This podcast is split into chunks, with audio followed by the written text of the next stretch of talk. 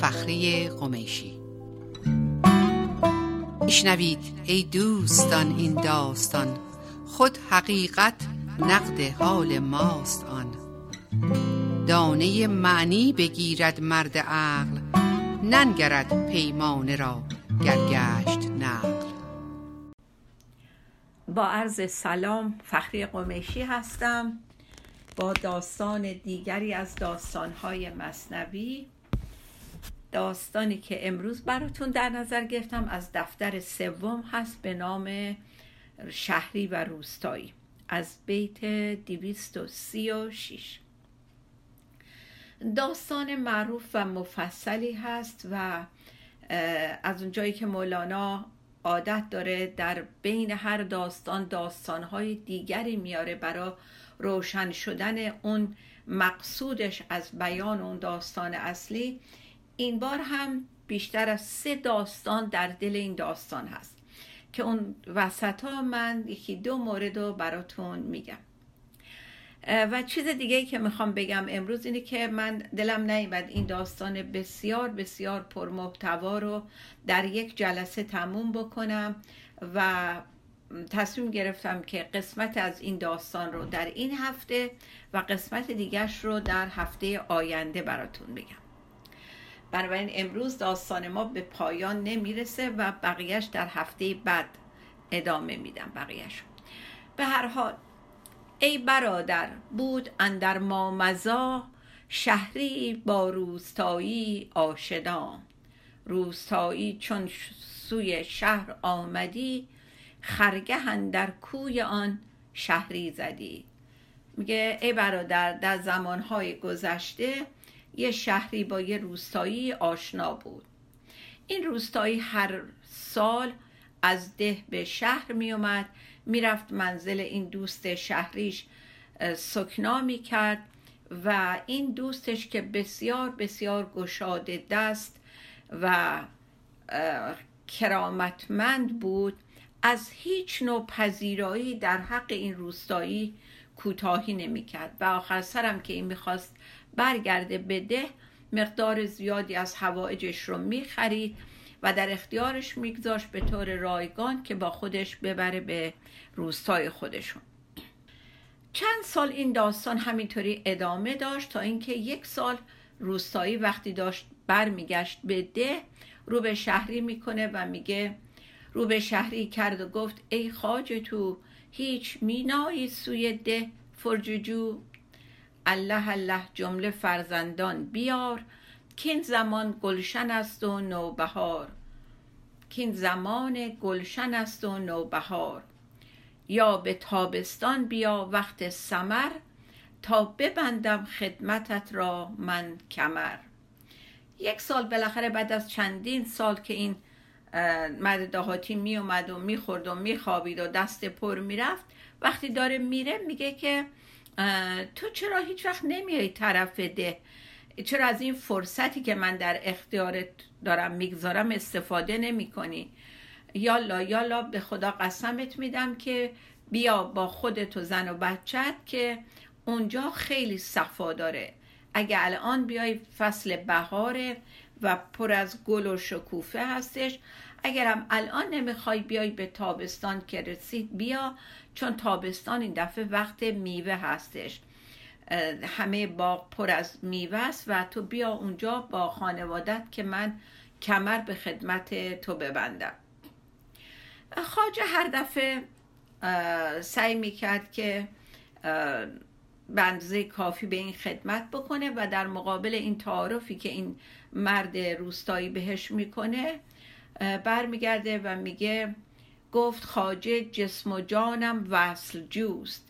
لیک هر تحویل اندر حکم هوست میگه که من خیلی دلم می‌خواد بیام ولی همه چی دست خداست. ببینیم خدا چی برای ما مقدر کرده چه حکم کرده برامون آدمی چون کشتی است و بادبان تا که یارد باد را آن بادران.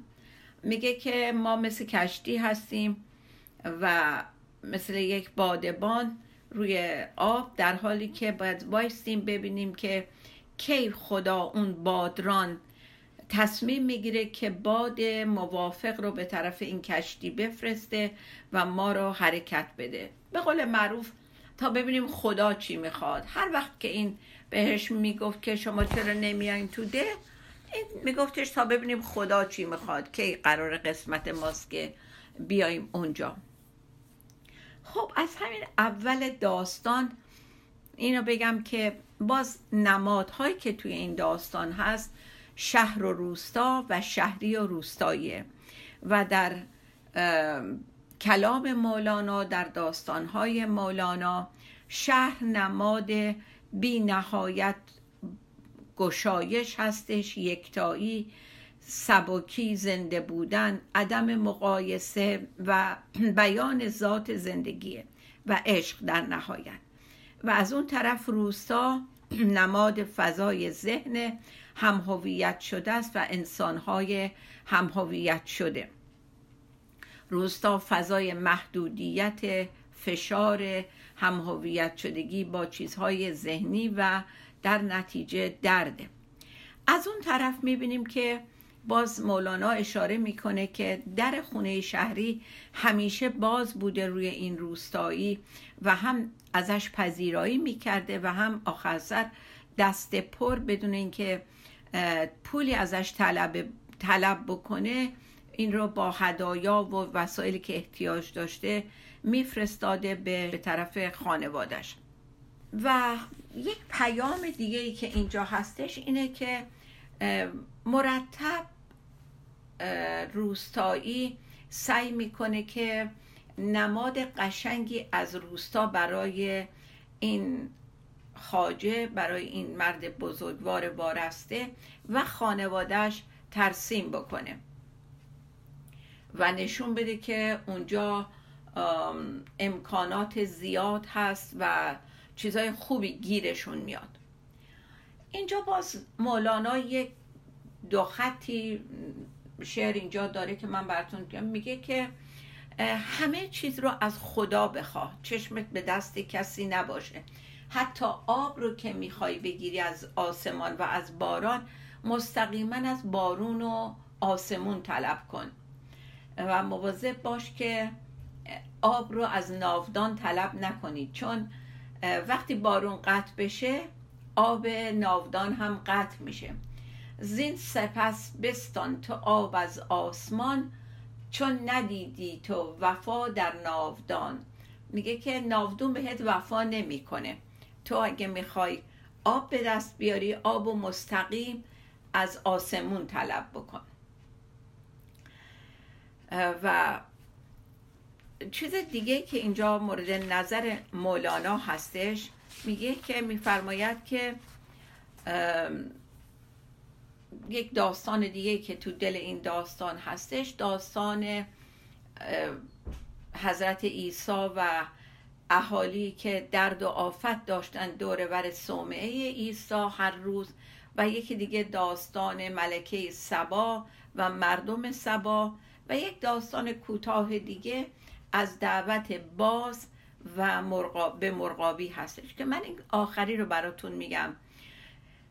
مولانا میفرماید باز گوید بط را که از آب خیز تا ببینی دشت ها را قند ریز.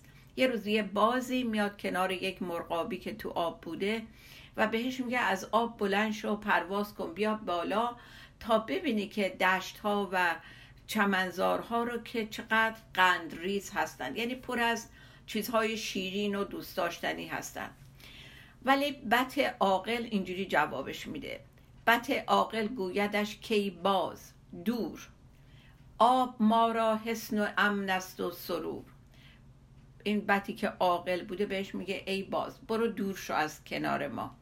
آب برای ما حکم یک دژ محکم و مطمئن رو داره. و جای شادمانی و امن و سرور بر ما. حسن باهی جیمی و ساد معنی یک دژ و یک پایگاه محکم رو میده. دیو چون باز آمد ای بدتان شتاب هین به بیرون کم روید از حسن آب دوباره به بقیه با بدها مرغابی های اطراف خودش این مرغابی عاقل میگه که ای بدها مواظب باشین به محض اینکه این باز یعنی این دیو در نمای یک باز بهتون نزدیک شد به هیچ وجه از آب بیرون نیاین و این دژ محکم, محکم خودتون رو از دست ندین.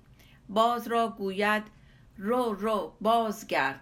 از سر ما دست دار ای پای مرد. یعنی کسی که در انجام این خواهشت خیلی پای مردی می‌کنی. برو دست از سر ما بردار ما بری از دعوتت دعوت تو را.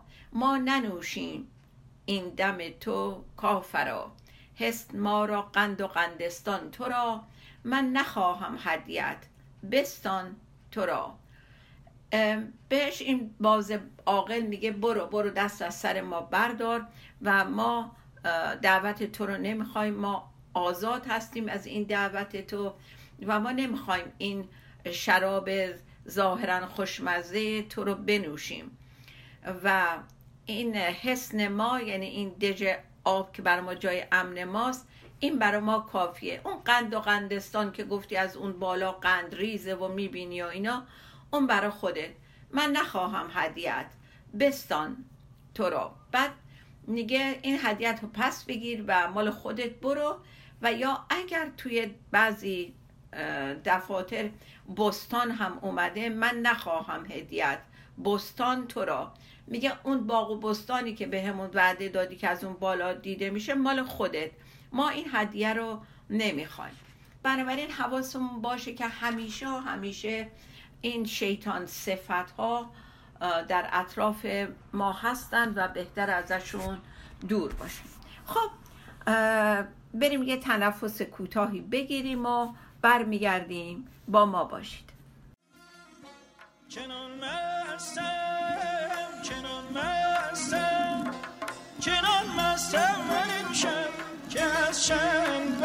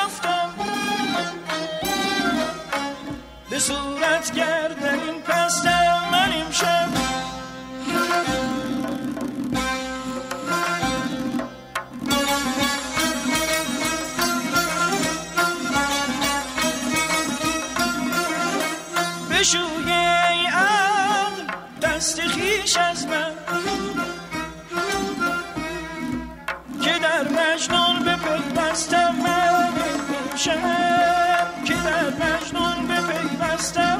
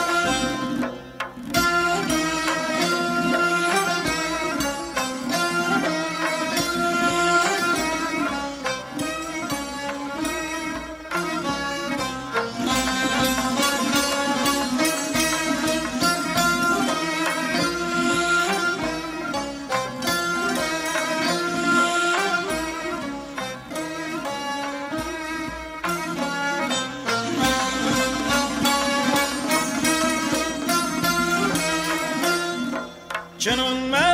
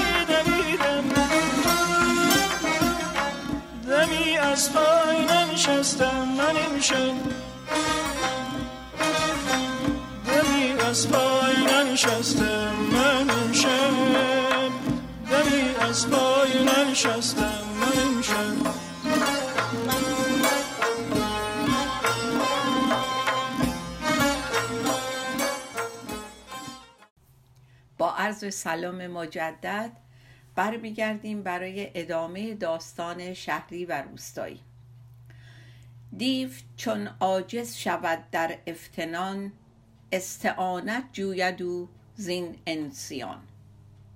خیلی خیلی بیت مهمیه و این در تمام داستانها و مسائل زندگی ما می‌تونه کنار ما باشه و کمک کنه که حواسمون رو جمع کنیم که این دیو چجوری وارد زندگی ما میشه. دیو چون عاجز شود در افتنان اگر کوتاه بیاره و دستش کم باشه برای فتنه انگیزی اون موقع کمک می‌گیره استعانت می‌گیره از انسان ها و هدف مولانا از این داستان اینه که همیشه در اطراف ما که سعی می‌کنیم از خط و قاعده زندگی خارج نشیم عوامل گمراه کننده در کمین هستند که در کتاب های مقدس و در داستان های عرفا به نام شیطان، دیو، من ذهنی یا نفس اماره ازشون اسم برده شده. و در داستان امروز ما نقش این نیروی منفی و آزاردهنده و مخرب رو روستایی به عهده داره. هشت سال از این آشنایی گذشته و روستایی سعی می‌کنه خاجه و خانوادش رو به طرف روستا بکشونه و با بیان زیبایی ها و نعمت های فراوون و فراخی که در روستا ازش صحبت می‌کنه اونها رو تشویق به اومدن بکنه. پدر یا خاجه که بسیار سرد و گرم چشیده هست سعی می‌کنه که جهت حزم و دوراندیشی رو نگه داره و از زیر بار این دعوت شونه خالی می‌کنه.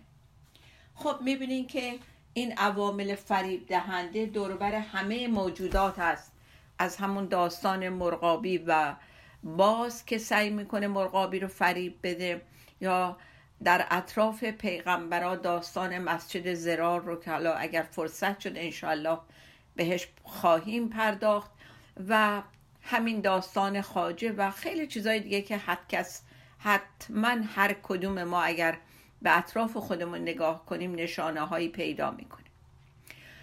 خاجه حازم بسی عذر آورید بس بهانه کرد با دیو مرید این خاجه اندیشمند و حازم سعی کرد که هر جوری می‌تونه از زیر بار این دعوت بیرون بیاد و با این دیوی که سعی می‌کرد مرتب اونو گول بزنه دور بشه ازش.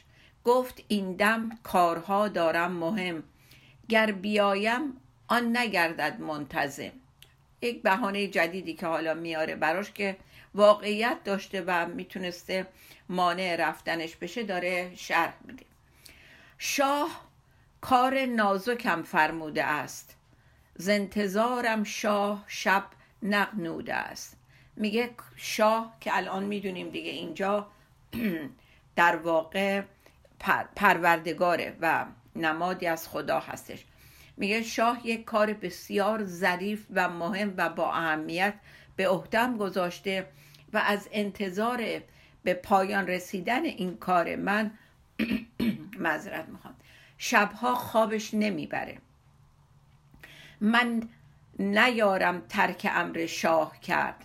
من نتانم شد بر شاه روی زرد. میگه که من به خودم اجازه نمیدم که ترک دستور پادشاه رو بکنم و من نمی‌تونم با قیافه زرد خجلت زده برم به سمت شاه. یعنی کارم رو انجام ندم و شرمنده باشم. هر سباه و هر مسا سرهنگ خاص می‌رسد از من همی جوید مناز. میگه برای اینکه شاه خیلی پیگیر این کار هستش هر صبح و هر غروبی این افسر مخصوص خودش رو می‌پرسه که ببینه من کارهامو دارم چطور جلو می‌برم. تو روا داری که آیم سوی ده تا در ابرو افکند سلطان گره؟ میگه حالا با وصف این کاری که گفتم که به عهدمه تو روا می‌دونی که من این کارو ول کنم پاشم بیام ده و اون وقت شاه ناراحت بشه و گره در ابروش بیفته یعنی آزرده خاطر بشه. بعد از آن درمان خشمش چون کنم؟ زنده خود را زین مگر مدفون کنم؟ میگه اگه این کار رو انجام ندم و شاه خشمگین بشه من آیا دیگه روی زنده موندن دارم؟ خودم باید دستی دستی خودم رو دفن بکنم از شرمندگی اینکه امر شاه رو انجام ندادم. واقعا کاری که خدا به عهده ما گذاشته ما می‌تونیم ازش سرپیچی کنیم. و اگر سرپیچی کنیم یا کوتاهی کنیم چطور دیگه رو داریم که تو روی شاه نگاه کنیم؟ تو روی خدا نگاه کنیم. اگر این همه به همون داده و یک چیز از همون بخواد و در اون کوتاهی کنیم چطور رومون میشه دیگه؟ رو به درگاه شاه بکنیم رو به درگاه خدا بکنیم. خب حالا نکته اصلی اینجاست که مولانا میفرماید زین نمت او صد بهانه باز گفت حیله ها با حکم حق نفتاد جفت. گر شود ذرات عالم حیله پیچ با قضای آسمان هیچند هیچ. میه این همه دلایل و حیله ها رو به کار می برد که خودش رو راحت کند دست این روستایی و نخواد بره اونجا. ولی از اونجایی که خدا یه حکم دیگه ای مقدر کرده بود اینا هیچ کدوم کار نمی‌کنه. و خب می‌بینیم که اگه قضای الهی به چیزی تصمیم گرفته از اون نمی‌تونیم فرار کنیم. و در اینجا پروردگار تصمیم داره که خاجه رو از نزدیک بهش یک درس بده. خاجه در کار آمد و تجهیز ساخت مرغ ازمش سوی ده اشتاب تاخت. اهل و فرزندان سفر را ساختند رخت را بر گاو ازم انداختند. میگه با همه این کارهایی که کرده بود ولی خواست خدا این بود که این نتونه در مقابل درخواست روستایی مقاومت بکنه و بالاخره قرار شد که آماده بشن و برن به طرف روستا. و زن و بچهش هم کمک می‌کردن که وسایل سفر رو آماده بکنن و بر گاو ازم انداختن. یعنی دیگه حسابی ازمشون رو جزم کردن که بار و رو ببندن و برن. شادمانان و شتابان سوی ده که بری خوردیم از ده مجده ده. این منظورش اینه که به همدیگه می‌گفتن بچه ها به همدیگه می‌گفتن که چه آینده ای در انتظارمونه. میوه های خوب می‌خوریم گشت و بازی می‌کنیم تو روستا لذت می‌بریم. داستان این خانواده حکایت حال ماست که به مظاهر دنیا دل خوش می‌کنیم و با این عقل اندکمون دامهای پنهان شده در مرغزار رو نمی‌بینیم و به چیزی امید میبندیم که قاتل ما میشه. مقصد ما را چراگاهی است خوش یار ما آنجا کریم و دلکش است. یا مقصد ما را چراگاهی خوش است یار ما آنجا کریم و دلکش است. با هزاران آرزومان خوانده است بهر ما قرص کرم بنشانده است. اینا دارن با خودشون صحبت می‌کنن که این میزبان این روستایی خیلی واقعا خوشحال از اومدن ما. و انقدر خوشحاله که یک درختی از کرم الان کاشته برا ما اونجا. ما ذخیره ده زمستان دراز از بر او سوی شهر آریم باز. و میگن که به, حد به اون شکلی که روستایی گفته بوده ما می‌تونیم برای ده زمستان با خودمون چیزهایی از ده بیاریم و بیاریم با خودمون به شهر. بلکه باغ ایثار راه ما کند در میان جان خودمان جا کند. اصلا میگن چه بسا اینکه همه باغ و نصار ما بکنه و مثل جان شیرین ما رو در درون خودش جا بده. خب مسافران ما با تجسم یه همچین پذیرایی و آینده شادی به طرف روستا حرکت می‌کنن. خاجه و بچگان جهازی ساختن بر سطوران جانب ده تاختن. اسب و قاطر و ایناشون هم همه رو زین می‌کنن و آماده میشن. شادمانه سوی صحرا راندند. سافرو کی تقنمو برخواندند این مثل یک ضرب المثل هستش که سفر کنید تا به غنیمت دست یابید یا سفر کنید تا تندرست بمانید. روز روی از آفتابی سوختند شب ز اختر راه می آموختند. روزا توی گرما حرکت می‌کردن و شبا با ستاره ها راه و پیدا می‌کردن و جلو می‌رفتن. خوب گشته پیش ایشان راه زشت از نشاط ده شده ره چون بهشت. تلخ از شیرین لبان خوش می شود خار از گلزار دلکش می شود با این نگاه خوشبینانه شروع کردن به راه افتادن و راه رو می پیمودن مختصر کردم. چو ده آمد پدید خود نبود آن ده. ره دیگر گزید. قرب ماهی ده به ده می تاختند زان که راه ده نکو نشناختند. خب هر دهی که می‌رسیدن داره خلاصه می‌کنه. به هر دهی می‌رسیدن می‌دیدن نه این ده مسکن اون روستایی نیست و اشتباه اومدن. تقریبا یک ماه از این ده به اون ده می‌رفتن و دلیلش هم این بود که واقعا راه ده رو دقیقا نمی‌دونستن کدومه. نشانی درست نبود. هر که در ره بی قلاووزی رود هر دو روزه راه صد ساله شود. میگه هر که در راه بدون راهنما قلاووز بره راهی که می‌تونه دو روز فقط فاصله باشه ممکنه صد سال براش طول بکشه.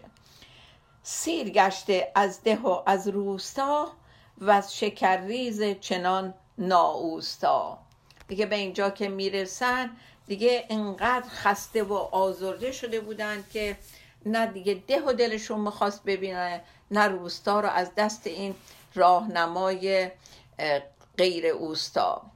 یعنی استاد نبود اونی که بهشون راهنمایی کرد و پس راهنمای درست باید انتخاب کنیم.